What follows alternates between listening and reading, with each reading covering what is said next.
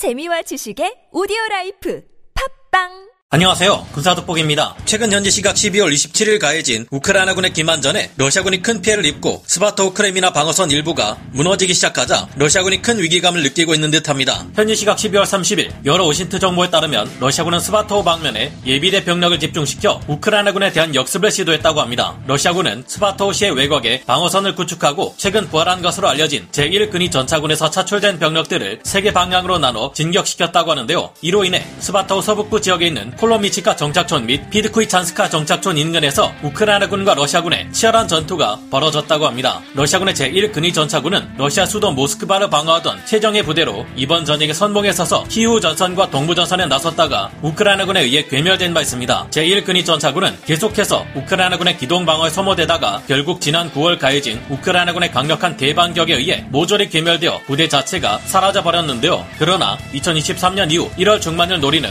대공세를 위해 최근 러시아는 재편성을 거쳐 제1 근위 전차군을 부활시켰다고 알린 바 있습니다. 특히 이번 공세를 위해 제1 근위 전차군에는 러시아 최강의 전차라는 T-90M 전차가 무려 200여 대나 동원되었고 거기에 더해 러시아가 자랑하는 가장 최신의 전차 T-14 아르마타 20여 대까지 합세해 더욱 강해졌다고 하는데요. 그런데 어찌된 일인지 이들의 모습이 끝내 전장에서 보이지 않고 있어 우크라이나군은 이들의 위치를 찾느라 신중히 행동하고 있습니다. 200여 대의 T-90M 전차가 동원되었다니 어찌 의심스러운데 정말로 이 많은 최신형 전차가 동원되었을까요? 있을까요? 전문가는 아니지만 해당 분야의 정보를 조사 정리했습니다. 본의 아니게 틀린 부분이 있을 수 있다는 점 양해해 주시면 감사하겠습니다. 최근까지 그동안 러시아가 자랑해온 자칭 세계 최초의 4세대 전차 T-14 아르마타가 스바토우 방면 러시아군의 공세 중심에 설 것으로 예상되어 왔습니다. 최근 12월 25일 저녁 러시아의 국영 TV 방송인 채널1에서는 러시아의 최신 전차 기술력이 총 집약된 T-14 아르마타 전차 20여 대 그리고 200여 대 T-90M 전차를 위시한 제1근위 전차군이 우크라이나 루안스크 지역에 배치되었다고 해 우려를 낳은 바 있는데요. 러시아 러시아 역대 모든 전차 가운데 가장 무거운 53톤급의 전투 중량을 가진 T-14 아르마타 전차는 러시아가 자랑하는 가장 최신의 전차입니다. 현지 시각으로 지난 11월 20일 여러 OSINT 정보통들은 러시아 남서부에 위치한 카잔 훈련장 일대에서 20여 대 T-14 아르마타 전차들이 고강도 전술 훈련을 실시하는 모습을 포착했다고 전한 바 있습니다. 이때 훈련을 마친 20여 대의 T-14 아르마타 전차들이 이번에 루한스크 지역으로 배치된 것으로 추정되고 있는데요. 그러나 T-14 아르마타 전차의 성능은 사실상 거품인 것으로 알려져 있어 그리 우려할 필요는 없을 것 것으로 파악되어 왔습니다. T-14 아르마타 전차는 53톤급의 전투 중량을 가지고 있음에도 포탑 부위의 방어력이 매우 낮고 매우 강력할 것이라 기대되었던 주포의 공격력 또한 T-90M 전차와 비교해 그다지 대단할 것이 없다는 평가를 받은 바 있는데요. 사실 T-14 아르마타 전차는 신기술에 너무 집착한 나머지 개발에 실패한 것으로 평가받고 있으며 우랄바곤자보드 공장이 생산 라인 건설비를 횡령하는 바람에 생산 계획이 크게 엇나가 결국 30여 대 시제 차량만이 생산되었습니다. 이보다 오히려 위협적일 것으로 예상되는 것은 200여 대나 투입 되었다는 T-90M 전차일 것으로 보이는데요. T-90M 전차도 이전에 이미 여러 번 우크라이나군의 공격에 의해 파괴된 바 있어 우크라이나군의 기대에 크게 못 미치는 전차로 알려졌지만 러시아 최강의 전차로 알려진 데다 BMS 전장 관리 체계를 탑재하고 있는 것으로 알려져 많은 수가 뛰어난 실력의 전차 승무원들에 의해 운용된다면 T-14 아르마타보다 훨씬 위협적일 것으로 보입니다. 그런데 이들을 운용한다는 제1근위 전차군이 어디로 간 것인지 모습이 보이지 않아 우크라이나군을 당황시키고 있습니다. 최근 러시아군은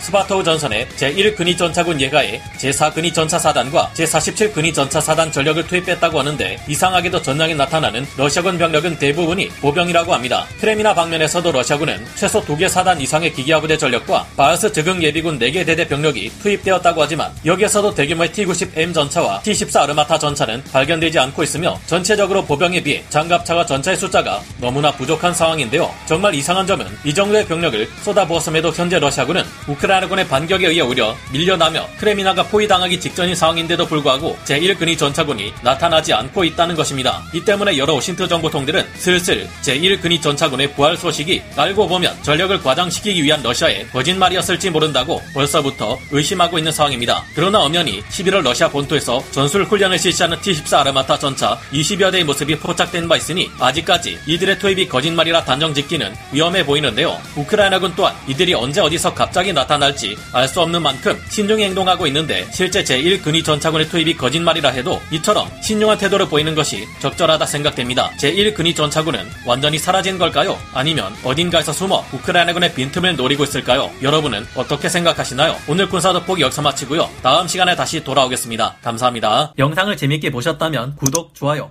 알림 설정 부탁드리겠습니다.